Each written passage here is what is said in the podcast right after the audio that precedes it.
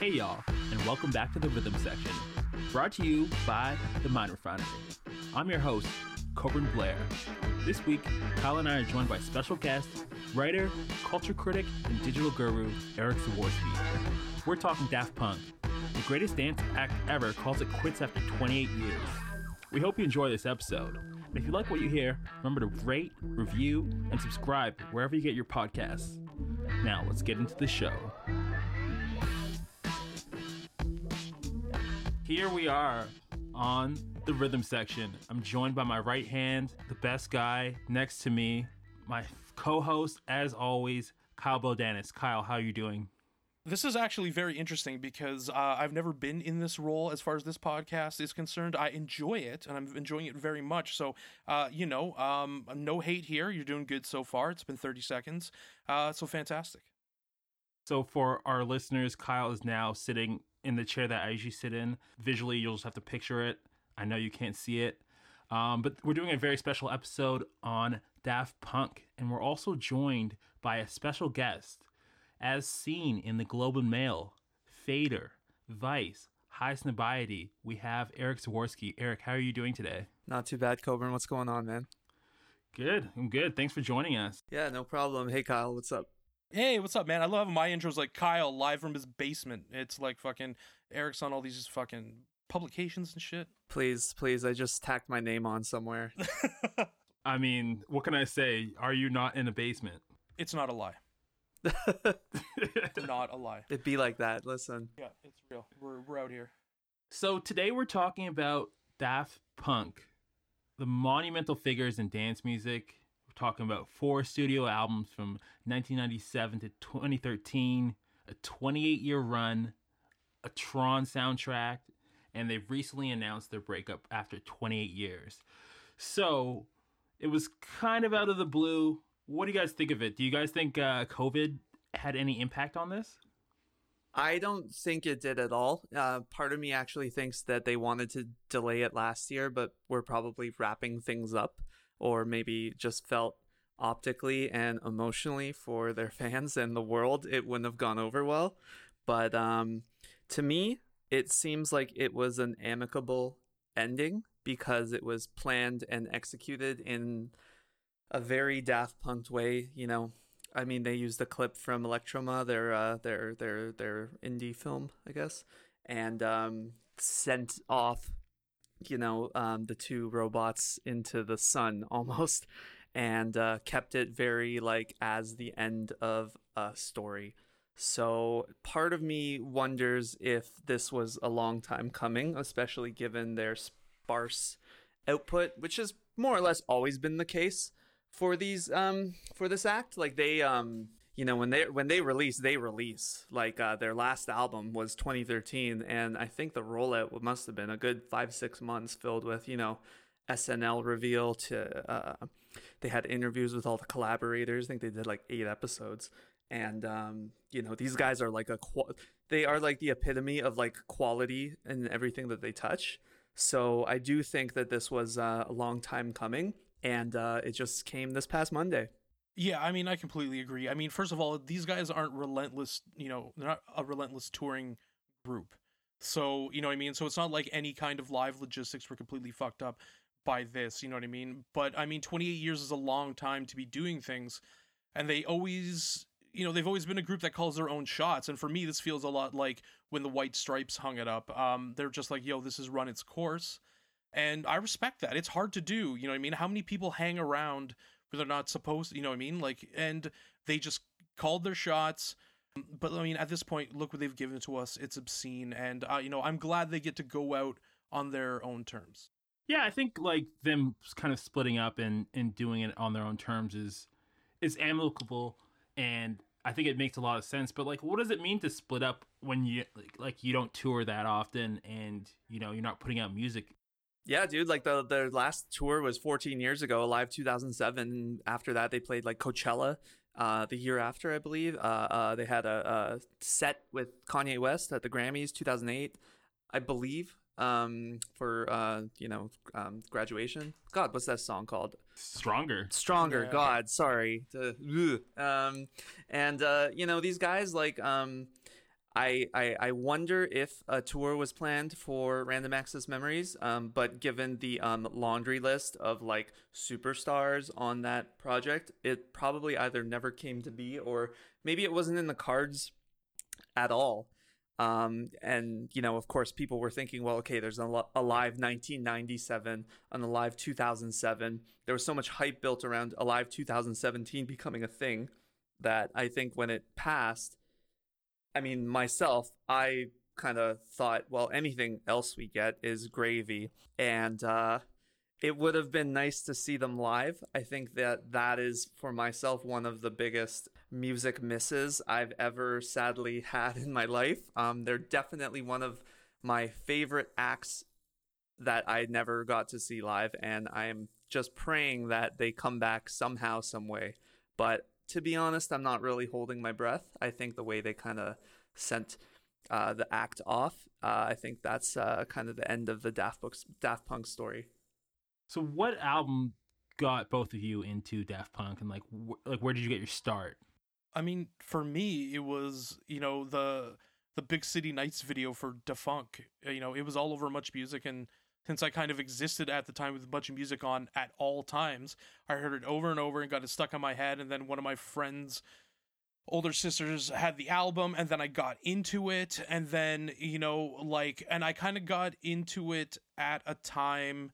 You know, when I really got into it th- was through homework because I feel like um, "Dig Your Own Hole" by the Chemical Brothers came out at the same time, and I was like really into that, and it kind of like gatewayed me to the rest of homework and what it is. And I, at that point in my life, I was like, you know, listening to like Gatecrasher and Ministry of Sound compilations and shit like that. And then I just Daft Punk completely uh, came into my wheelhouse. And then, of course, they're far more accessible, I think, than you know any of the other, you know, some of their contemporaries because like for them, it's more like taking all like dance genres and throwing it in a blender. So I mean, Da Funk uh, and the music video, I mean, top, you know, Spike Jonze as usual, doing awesome shit. And then I mean, the homework really, the album is what drove it for me.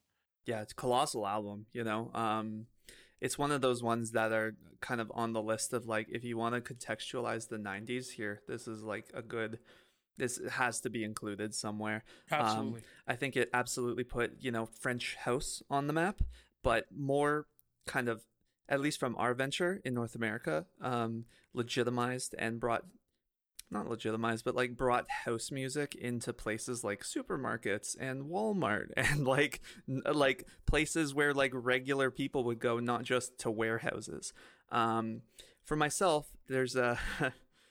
I remember when I was like 10 years old, I used to go to um, I used to go after school to the community center because we didn't have a babysitter, so myself and my brothers would go, and um, often. And um, I remember after swimming lessons, one more time came on the the radio i guess they had playing at the swimming pool. And i remember thinking then what is this song? This is an amazing song. Sure enough i heard it on the radio a day later. At this point it's like 2001 i'm 10 years old and we always had a computer in my house growing up and my dad was you know we had internet since 1998 type thing. Like my dad was fairly like this is the future this and that no problem with the kids going on the computer what, whatsoever. And uh, we had napster and i remember asking my dad to download this song for me. And that was something that really brought me into just owning a certain artist or group. I mean, I was into music at this point. Uh, I grew up, I was the youngest kid on a street filled with teenagers, and they put me onto like everything.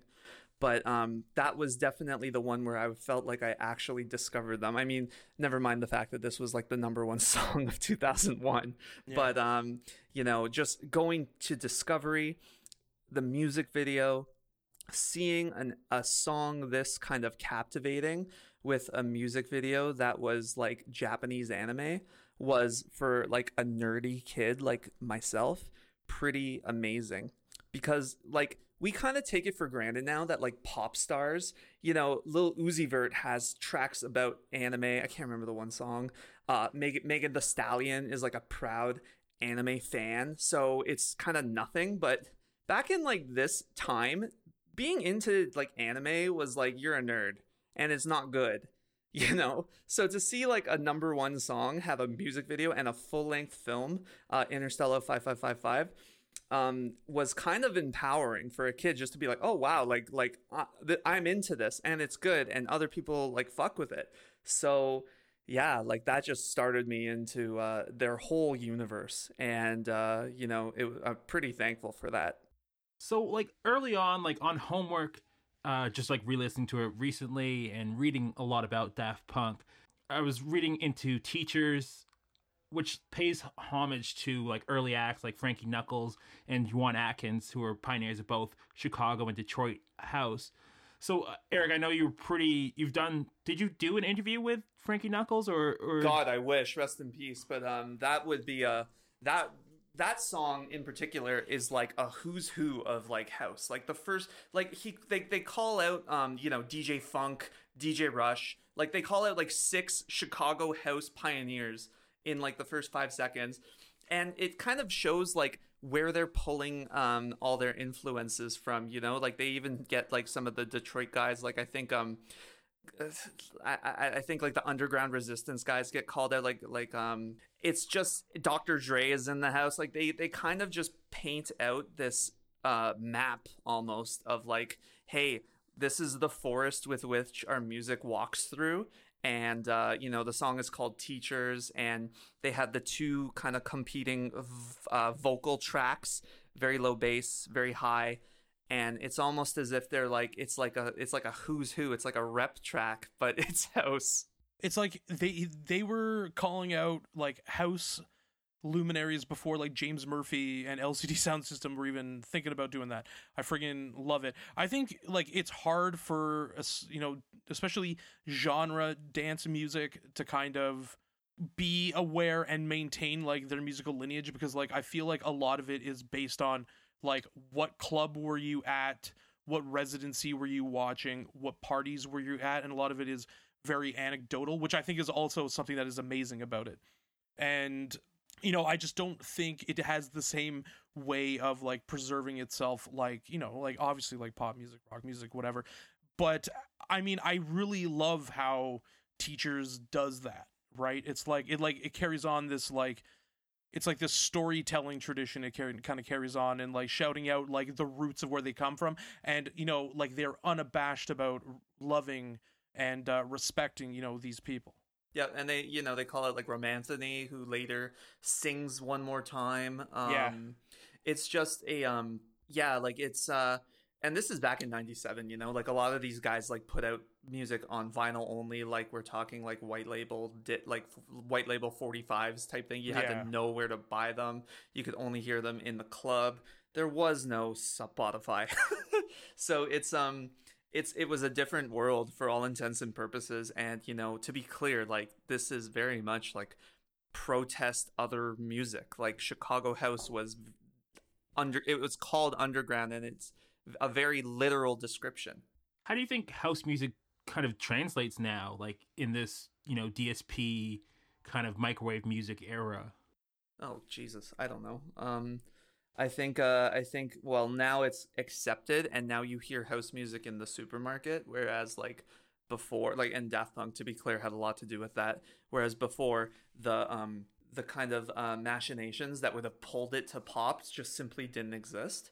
It was actually on the contrary you know like uh, like like house was pulling pop not the other way around. Now it's very much an accepted style of music that you might hear on top 40 no problem type thing. With regards to like how the music lives today it's just totally different you know? I mean especially after the fact there hasn't been a dance floor in north america in the last year almost. So um it's it's definitely a different world for for that kind of music to thrive.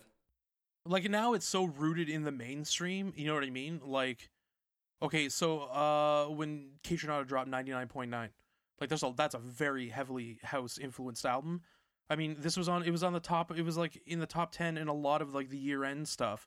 And i feel like normally like back in the day an album like that that came out wouldn't have gotten that kind of attention. And i think that daft punk is absolutely part of bringing that. And you know what i mean? And like i think what daft punk did was they interpreted and kind of curated the experience of genre dance music and brought it to the masses. House being like kind of the biggest um recipient of that. And now like a house like house style beats is like incorporated into hip hop it's incorporated into like normal you know what i mean? Like standard you know standard pop music. Like and i mean you've had a lot of artists add that and like try to do that. I mean like um primal scream with screamadelica and like andrew weatherall fucking producing it you know what i mean? Brought acid house to the masses. But uh I, daft punk has has curated this experience and brought it to the popular music lexicon. And i think now house i mean if this had happened before in more of house's like infancy like it wouldn't have survived really as a musical form. But now people just listening to it there's dsps like it's preserved and it's like a fundamental part of really popular music if you if you like really break it down. Yeah, I think like, you know, house lends itself so well and I think it's also a genre that I, I for me I think it's best enjoyed on a dance floor or at a rave or at a club because it, it's it's such like it, it works really well in big rooms. I love it in the company of other people. Yeah, you don't own the Um, speakers it's designed for. Yeah, exactly. Like it's it's like I'll never have a good enough sound system at home to really hear Yeah. all the intricacies of of my favorite house records. And just like I love hearing DJs play it too because the blending, you know, changes everything. Like like Eric, I think you sent me like the BBC uh, radio mix of Daft Punk earlier today, and I was just Yeah. listening to that, and I just Yeah, thought they're like, essential mix, and these guys are these guys are pros, man. Like like that's a, a Thomas Bangalter and and Guy Manuel. Like like they are like performers, and it's crazy because it's like they put a live album out after their first album. That seldom happens even today, you know. But you know, Alive 1997 is a fucking like full recording of like a set of theirs, and they pressed it back then. That's it's one pretty it's one of the greatest live albums of all time I, I truly believe that it's it's a substantially important demonstration of the breadth and depth that they were working with then and they just doubled down on it with alive 2007 which is an absolute like must listen album um because it just shows how like they basically kind of destroy and rebuild their tracks in front of like 10,000 people on a tour and it's all plugged into an Ableton powered pyramid. Like you can't even it doesn't even sound like it should exist and yet it does. I mean, I was at. I mean, I was at the Live 2007. Like, I Oh, was there. God. I was at Arrow Hall. It was fucking fan. Like, it was really good. I mean, I I remember like Earl early DJ sets I had seen, like with Carl Cox. He's spinning with five tables and shit like that, and it's just this really kind of cool situation. But they absolutely blew me away. And um, I'm extremely jealous. Yes, that was a crazy year for me too because it was like I saw them, Beastie Boys, The Cure, and Wow. Mars Vol- and Mars Volta all. I think it was like within six months of each other during first year, which was like a drug-addled haze. Um, but uh, like you know what I mean, like just seeing the way they do things and like just improvising on the fly as well. It's it's I feel like they're almost like these museum uh, sorry these museum curators of dance music and like them being gone now I always wonder what is who is replacing that. You know what I mean? how do you think like their showmanship contributed to their success and to their mystique like you know from everything from the helmets to the way they did their live shows to their video i think these like these are all just like such big elements of like you know you see them parodied in like a cartoon or on tv or something like that and you know who they're talking about you Yep. know what they're they're trying to reference there Yeah, didn't like a Family Guy make fun of them or something? But um, yeah i think like family guy i think feel like they've been on it like every major kind of thing like that sure. Yeah, it's a you know they they bought into the um like they weren't always robots when Homer came out. You know they were just some like French kids, but I think they saw early that like we would rather um we would rather make it be about the music and uh yeah just elevating that um platform of the artistry is something we see pretty often now. I think guys like The Weeknd absolutely took cues from, you know, Daft Punk's commitment to like the act that they were playing. Like it's bigger than the actual people in the band or group, let's say. It's like we are like Daft Punk is separate almost and it's a project. And I do think that, you know, that absolutely did add add to the allure and mystique of um, you know, their name and uh, who they were because um, a lot of people's introduction, I think, to Daft Punk wasn't necessarily from uh, a house like party or, or like a, like like going to hear a DJ spin their track. It was from the radio. And to be clear, like the fact that they would come out the gate with like a Spike Jonze directed music video in '97, Da Funk. Like this is back when Spike Jonze was like the big music video guy, right? Like he was doing like what like Bjork and whatnot. Like Yeah. um it's it's a pretty big like you're on the map now and their music videos have always been like it's not really about us type thing. I love love love uh revolution 909 the music video. It's like uh the whole comp premise is like cops break up a party. They stop a girl running out from the um like the club and uh, the girl looks down at the cop's uh, uh, dress shirt and he has like a stain that looks like blood and then it just plays out this sequence of it actually ending up being spaghetti that like the cop's mother made him for lunch. And it's just such a like lighthearted fun but also like kind of playing into like what this music was and what this scene was and what like where it kind of came from. And uh, i love that like these guys like never took themselves quite too seriously. And honestly i do think that plays into the fact that they never were photographed. Almost never uh, outside of their robot costumes Okay, so you have Spike Jonze doing Da Funk, and then I'm pretty sure Around the World was directed by Michel Gondry. i think you're right Yeah, Yeah, so I like that's right. that's what you're coming out with. You're like you're throwing you're throwing heat right away. Mhm.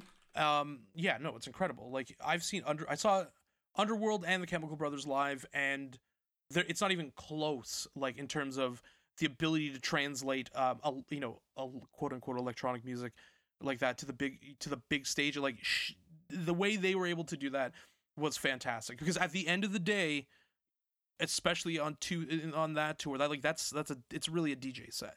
At, like if you break it down to to brass tacks here like just what they were able to do was incredible. And the show for never for a minute are you taking your eyes off the stage and what's going on. It's just fully integrated. You know i mean? They they just did so well with it and it's literally one of the biggest spectacles i've ever seen and uh, it was only at arrow hall not the greatest venue but still Yeah. amazing Yeah. I was supposed to go to that show. I'll tell you a story. My my biggest is probably my biggest regret of my life. I was supposed to go to this show with a friend from high school. I won't say her name, but she but um my first girlfriend wouldn't let me go because she was jealous that I was like close well, like one of my closest friends in high school was a girl and I listened to her. We had tickets and everything, and it remains my biggest regret ever. I still kick myself and gotta like I shake my head at doing that, but yeah, dude, like I think their uh I think I think their their live is just so it's a shame it didn't happen again. And I do think, you know, um their their Grammy performance with Kanye really solidified their uh their position within um you know the greater context of pop music. Before we get to the Grammy uh, show with Kanye in, um, 20, what, 2008? Is that the I believe talking about? 2008, yeah, yeah. 2008, yeah. Or so just after that, we have San Diego Comic Con in uh, 2009, and they get announced to do 24 new tracks for the film Tron Legacy. Um, so they ended up scoring the whole film, which was a huge career moment for them, right? It's a For sure. Disney owned property. What did you guys think about that soundtrack and, and that um, angle for them? the movie is a hot mess obviously Yeah, There's the movie nothing- sucks. there's nothing to really uh, there's nothing really to, to argue about there but the soundtrack is incredible it's like there's a period in my life where if i'm doing work and i just need something to listen to that is what i'm listening to every single time when I was hosting like Rooms and Rainbow, oh, not what game was. I? I'm trying to remember what game it was. I was hosting Rooms. Like the end credit music on that would always be like the when the like match was over music I would put in, and it was just I don't know. It was just like a real experience. And listen, I'm going to take music from them uh, in whatever way it possible, right? So like if there's like Fifty Shades of Grey soundtrack by Daft Punk, I'm going to listen to it because it's going to be uh, there's going to be a level of quality and a level of just head bobbing goodness that you're going to be able to like embrace from it.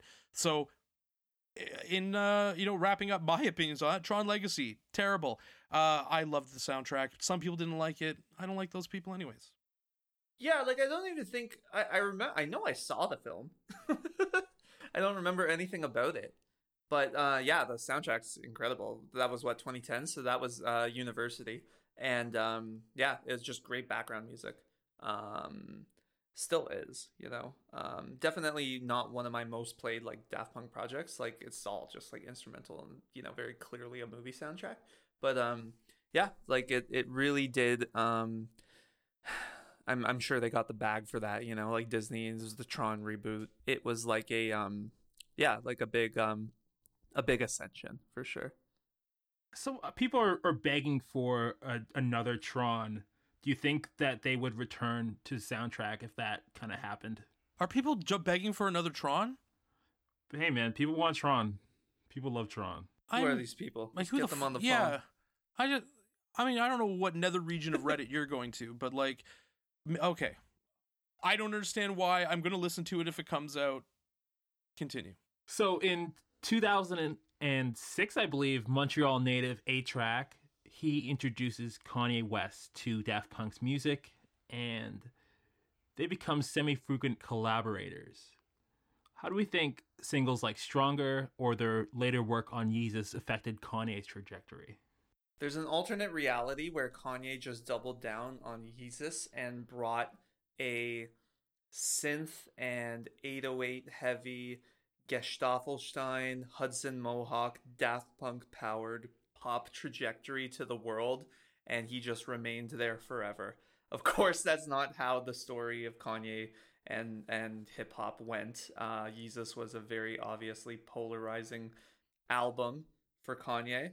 Um, it was somewhat, I would say, it was a departure for sure, especially when you compare it to previous mainline Kanye albums like Graduation and things. However, it is by far my favorite Kanye West album.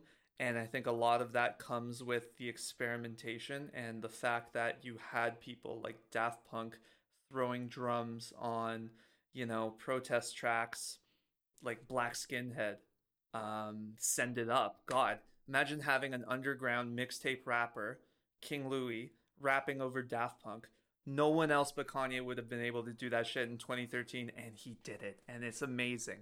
I think um, that really speaks to the universality universality uh probably not a word but the um just kind of the um accessibility of what Daft Punk has been playing with from time. You know it's no surprise to me that they would find each other in a creative space.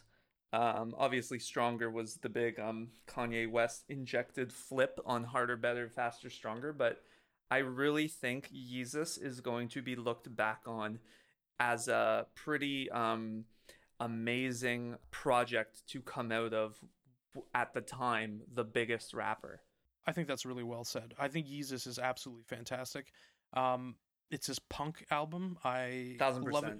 I, I love it very much. Uh, I think what the big thing is is that Stronger and the collaboration with Daft Punk is part of like the expansion of Kanye West into like rapper to pop artist. And I also think like that collaboration kind of sows the seeds of what we're going to hear music is like, you know, that, how it is today. Because, you know what I mean? Like moving electronic music really into um, as part of the mainstream, you know, musical vocabulary. I think it opened up new worlds for Kanye West because, like, the application of it on Stronger is vastly different from the, um, you know, um, it is on Yeezus. Whereas Yeezus, it's more the dark Gesaffelstein, um, you know, style. But whereas Stronger is like this big anthemic, um, st- you know, stadium pop song. Yeah, it's it's the Shutter Shades Kanye. One hundred percent. That's that's the Hutter Shutter Shades Kanye. I saw him perform it on stage at friggin' um, what's it called at Lollapalooza in two thousand eight, which was low key one of the best lineups I've ever seen in my life. It just took him to another place, and I think really if you look at his trajectory you know this is one of the moments and this is one of the collaborations i would say uh with him and especially like Jon Brion that takes in takes him into another like level and another area of you know, like sonic possibilities And the fact that like Ye started out the album with like on site with which sounds like fucking like rolling and scratching. Like it sounds like we're gonna throw a synth on a brick wall and see That what is comes out. yes, that is a really it's, good jar- comparison. it's like a deliberately jarring introduction to an album that is jarring. that's my first three. That's my favorite like opening three Kanye tracks on on his albums. Like Yeah. I'd say Late Registration is my favorite album by him. I'm guess I'm as a result of that, I'm a little bit more of a you know classicist. Um, but the first three tracks on Yeezus, they like it punches you in the face right away. It comes out hard. Like it's very much is like a thesis statement for what the rest of what you're gonna hear. Did anybody here play DJ Hero? No, I've not played DJ Hero. I've played Guitar Hero a bunch when it came out. Because I I remember just when uh, Daft Punk you know became playable characters in that game, and they produced some original tracks for that, which I thought was you know another foray you know of them in the mainstream because I feel like they are an act that like even their their logo or their um iconography is like very like I've seen it like replicated. It's one of those band logos that like I've recognized from you know lockers and gym and like clubs and bars and stuff like that. Like it's it's a sticker that I've seen a lot of places. Um, so then them kind of you know having these splashes with the mainstream, but also they've always managed their mystique very well. They've always, you know, been there and been, you know, worth mentioning and, and worth talking about.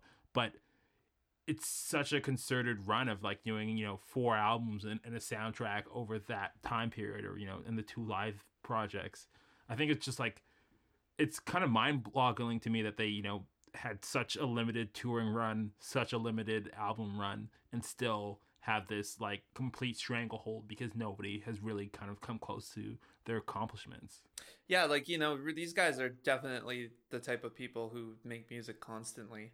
Whether we hear it or not is another story, and I think that's for the better.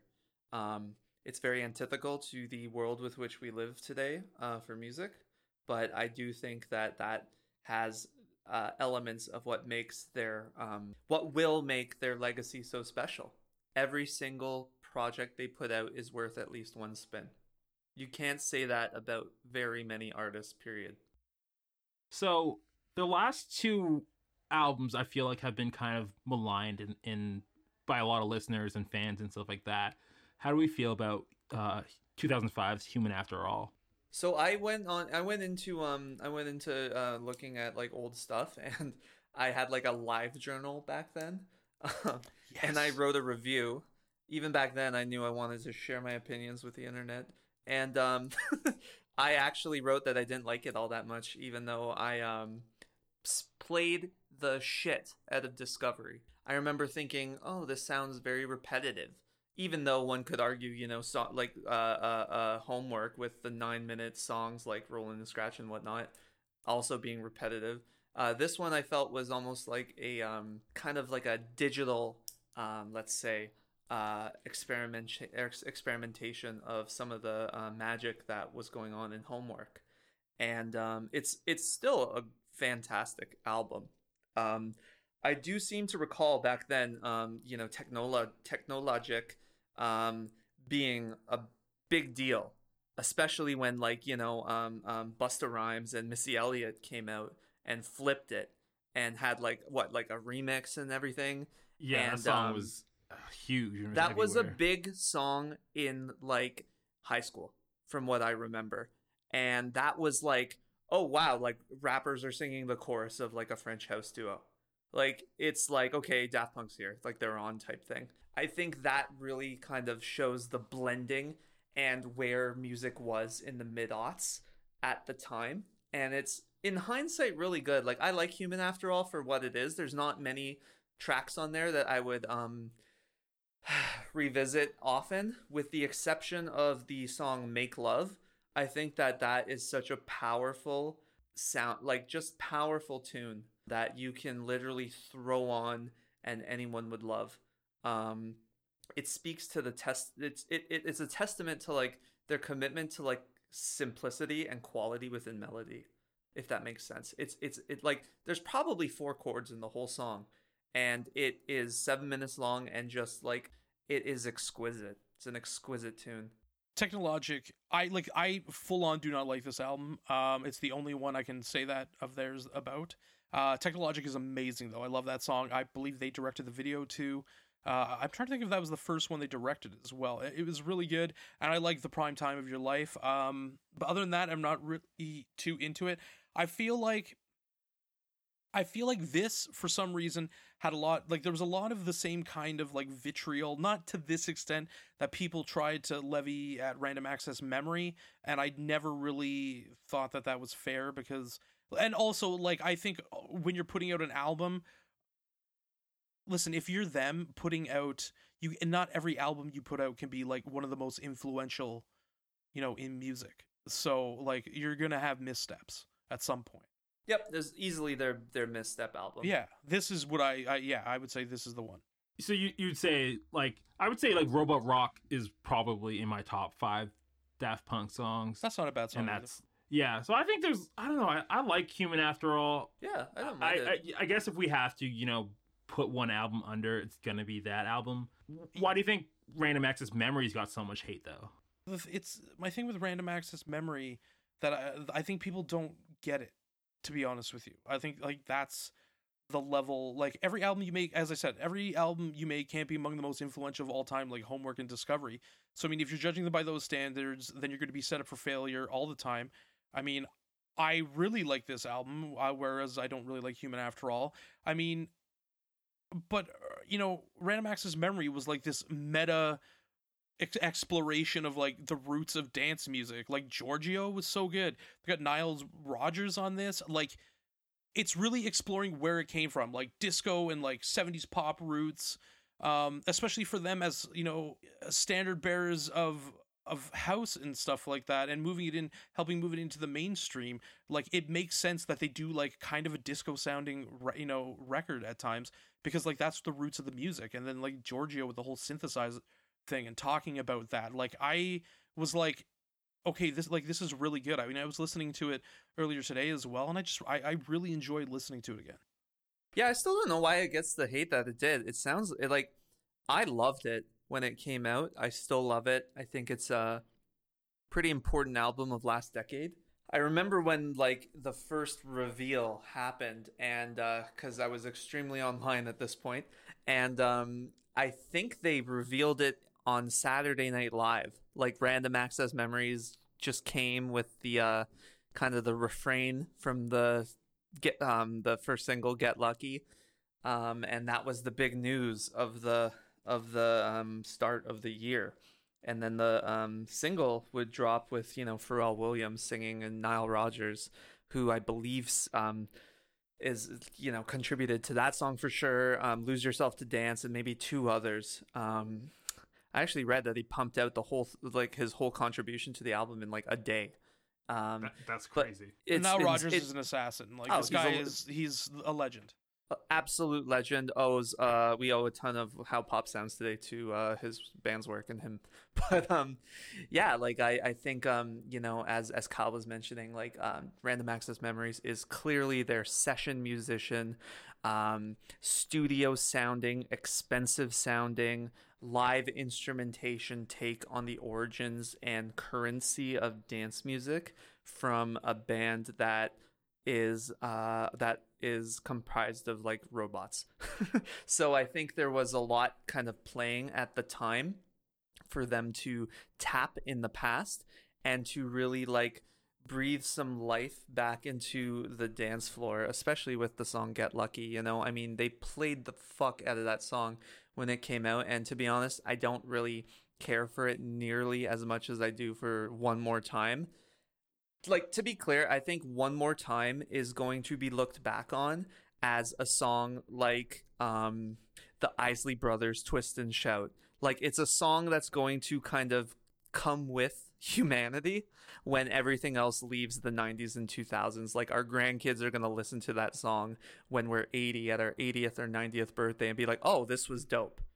And I think yeah. that that that song's going to be around forever. It's just a timeless classic like I, I mean that honestly it is a timeless song um you know i feel like there are probably people who think that about get lucky to me it's not quite as um universal still a phenomenal pop song but with random access memories you know it was like daft punk's swan song to so many legends. I mean, good lord, like Paul Williams is on there, um, Giorgio Moroder. The fact that they were tapping people like you know um, um, Julian Casablancas which is so far left, you know, like the fucking stroke singer is doing a tune and he has like auto tune going. Like it's actually really, really amazing that the breadth of these guys' range could go that far, pull them in and make sense. To say nothing of like, you know, like Panda Bear from um Animal Collective.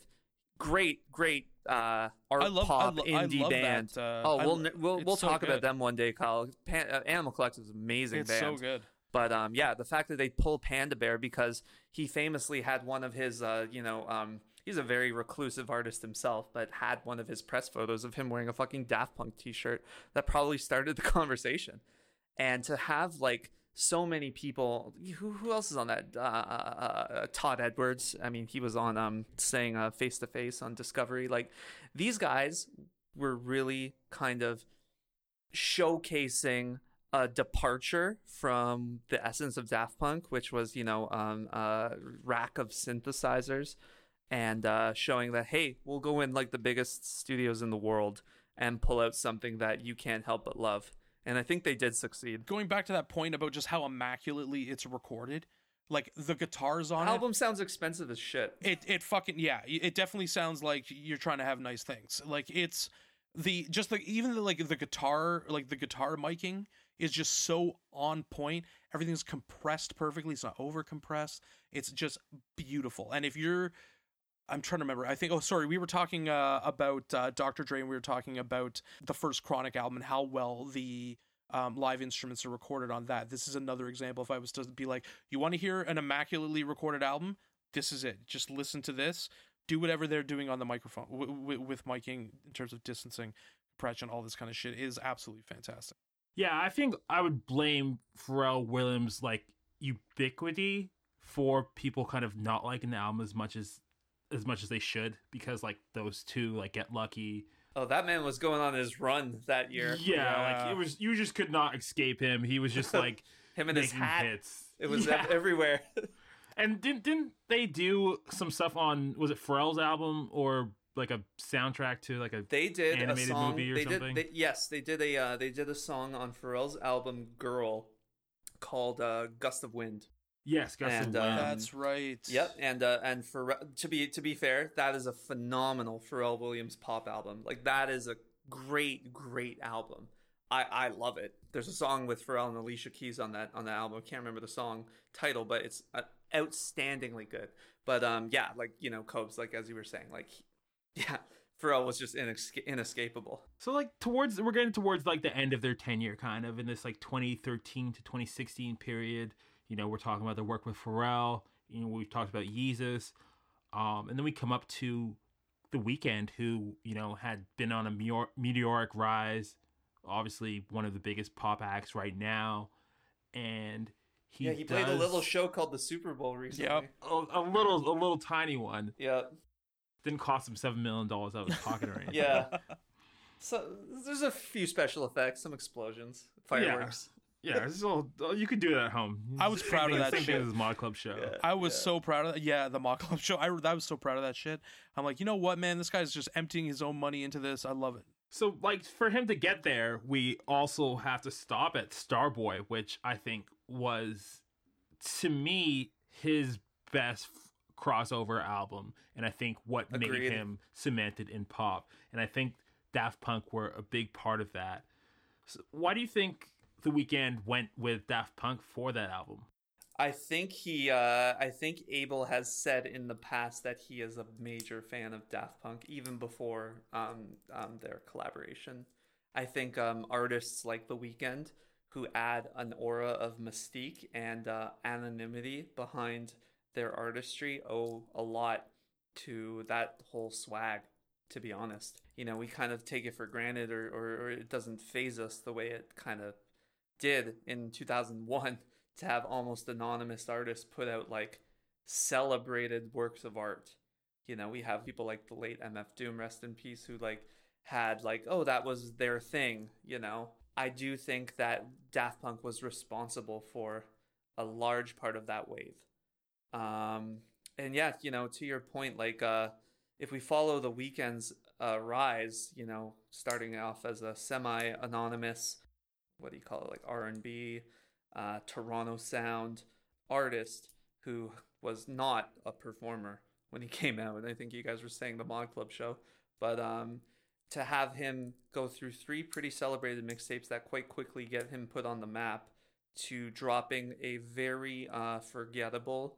I don't know if it was his like debut, but like Kiss Land. At when that came out, it was like, oh, he could go either way.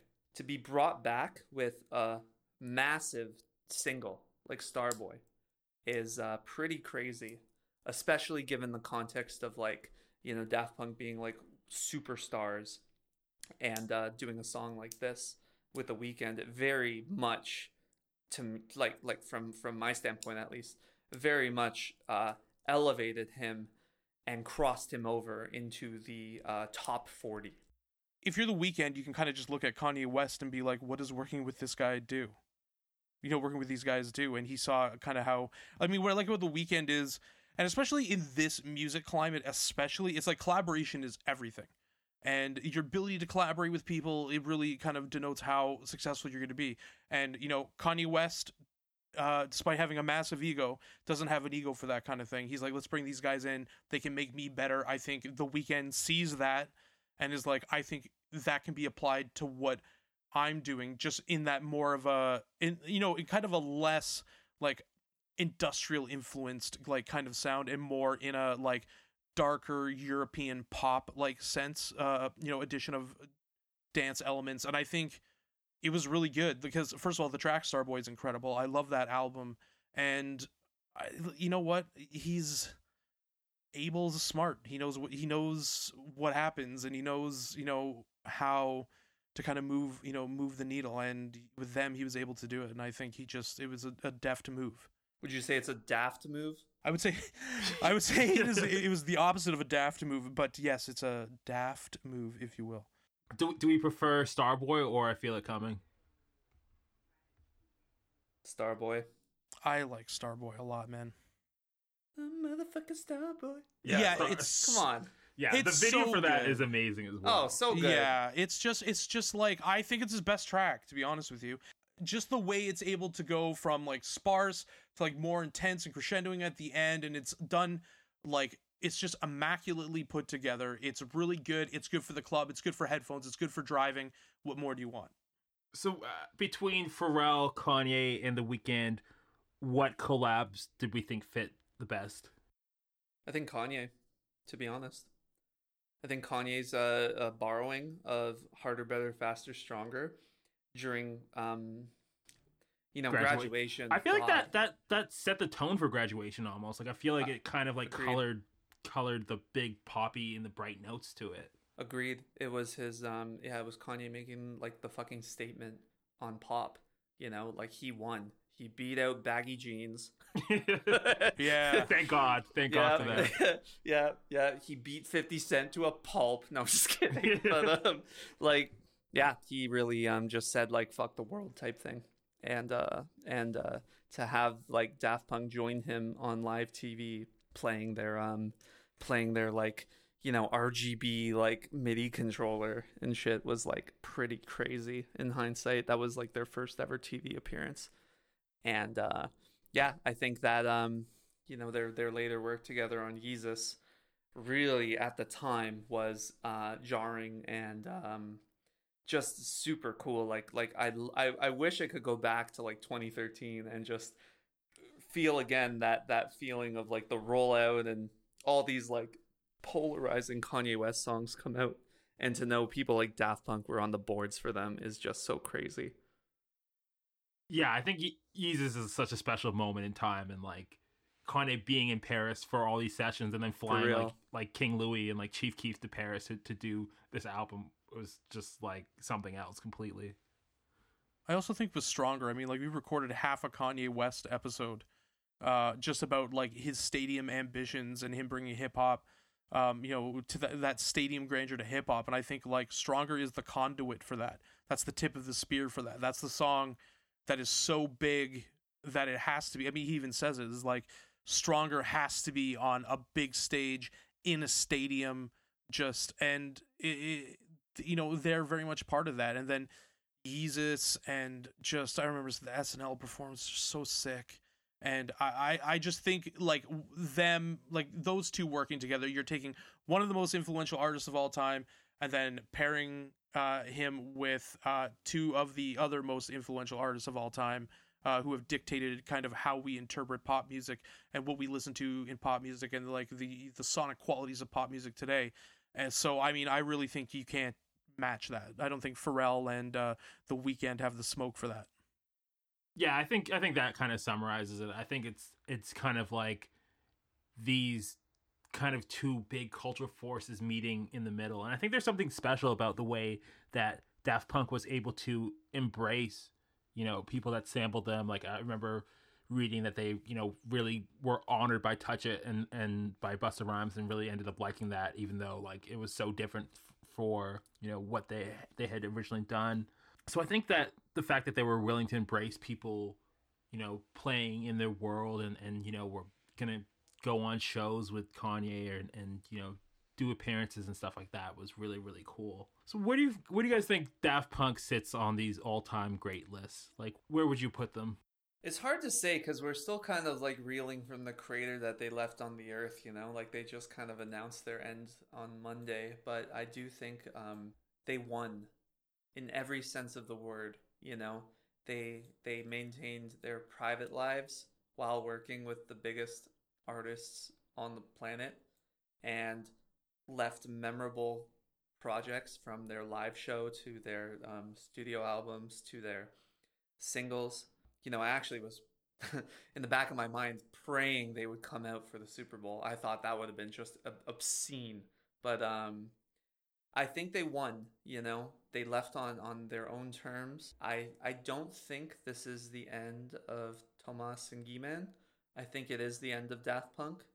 Whether I'm wrong and they come back for a tour one more time, I think um, they. Uh, I think they. Uh, I think they have absolutely cemented themselves as one of the most important pop acts of the last 50 years, and I think that they helped ingrain a sound that is very timely but also timeless and about that swing and about that universal quality of dancing and expressing yourself with your body in a context of you know euphoria and happiness and and, and love that sadly people um sometimes don't quite get.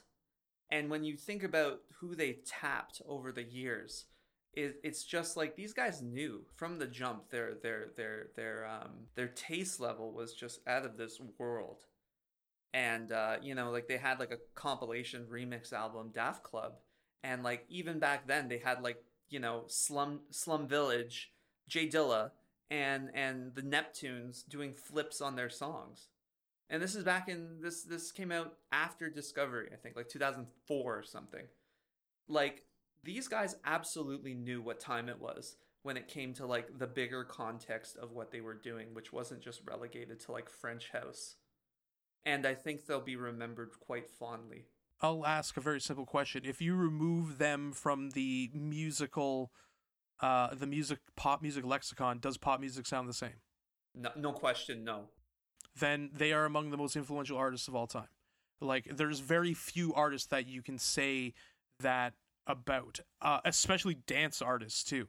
I mean, again, Primal Scream, Screamadelica, Acid House of the Masses, uh, Trip Hop, Massive Attack, Blue Lines, another very influential album. Chemical, Chemical Brothers, Dig Your Own uh, Hole, DJ Shadow, Introducing.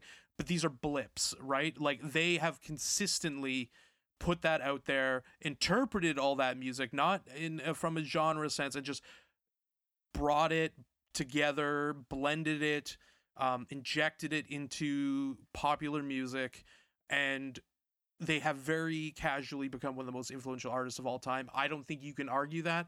I would say, um, you know, some people don't like it when you're using highfalutin language like that. I think that it's spot on, and I don't really, um, I don't really think that's an argument at this point. And I think maybe they knew that as well. And I mean, at the end of the day, look what they've given. I think that 20, again, 28 years is a long time there there'll never be another Daft Punk. There'll be someone who is maybe channeling the same ideas and with the same I you know But we've um, seen it already. Absolutely. We've seen it. We've seen the duo like pop pop uh duo dance act already. Mastercraft. Yeah, I think it, I think more from I think more from uh like influence, you know, like Yeah, a gen uh, in terms of like generational artists. So I mean, like think about when we were talking about when we got into these. Like I'm talking about high school. I'm talking about like grade eight stuff. You know what I mean? And you're talking about like how you know the way they packaged their music and the music itself how it influenced you and you know kind of made you feel it was better it was okay to be a nerd you know what i mean which is when you're a nerd is always appreciated uh i should Now I, the nerds won. and exa- You hate to see it. exactly you hate to see it but um I, I, I just their contributions are overwhelming and it can't be argued Yeah, I think there's there's not really a, an, an argument for their place in the pantheon of of music duos of dance music, house music, uh, their contributions to pop. They are, you know, without a doubt, you know, legends. They're on whatever Mount Rushmore you want to make for those genres. Do do you guys think we'll see them their names credits on more pop music going forward, or do you think they're going to take an actual break? I think so. I think we're going to hear them on on on on different um projects. You know, they've had kind of side acts. They, you know, Thomas was part of a group called Stardust that did a song called "Music Sounds Better Than You." The Chaka Khan sampled amazing tune. Pretty sure it's on Grand Theft Auto 5. Like these guys are out here type thing. You may not know where they are or you may not see them, but I think they're we haven't heard the last of like Thomas and Guy-Man. Perhaps we've heard the last of Daft Punk, unless they go on another tour one more time. But um, you know, I really He's think milking it. um, oh, absolutely, yeah, yeah. You heard it here first. That's the reunion tour name. I just think, uh, yeah, I think um, you know, you don't you don't remain in an act for thirty years and just put that away and go like make puzzles for the rest of your life. I don't know if you continue to put albums out as an artist, but um, I'm pretty sure the way they presented themselves over the years and the way they deliberately separated the people from the project was a big like fu to the concept of celebrity and i think uh, their music and their legacy is better off because of it yeah think, uh, I think you you summed it up. On that note, I want to say, Eric, thank you so much for joining us. no problem Where Thank can you guys. people- yeah Check out your work. Uh, geez. Um, you can follow me on the Twitter if you want to hear more of my rants. Um, otherwise, uh, still debating writing. I was thinking, you know, after these guys said goodbye on Monday, well, the first thing I did immediately was buy Random Access Memories and um and Human After All on vinyl. Good thing I did too because they sold out instantly. I went straight to Discogs. no joke. good And, call um, it's a good call Yeah, yeah, absolutely. So I have all their albums now. I'm just waiting for them to come in the mail. But uh, yeah, I'm thinking about writing more about these guys because it was, uh, you know, it was it. I I really think it's an end of an era, and uh, yeah, I really appreciate the uh, invitation to come rap about Daft Punk. Has been really fun. great thanks so much for being here Yeah, I couldn't have done it without you.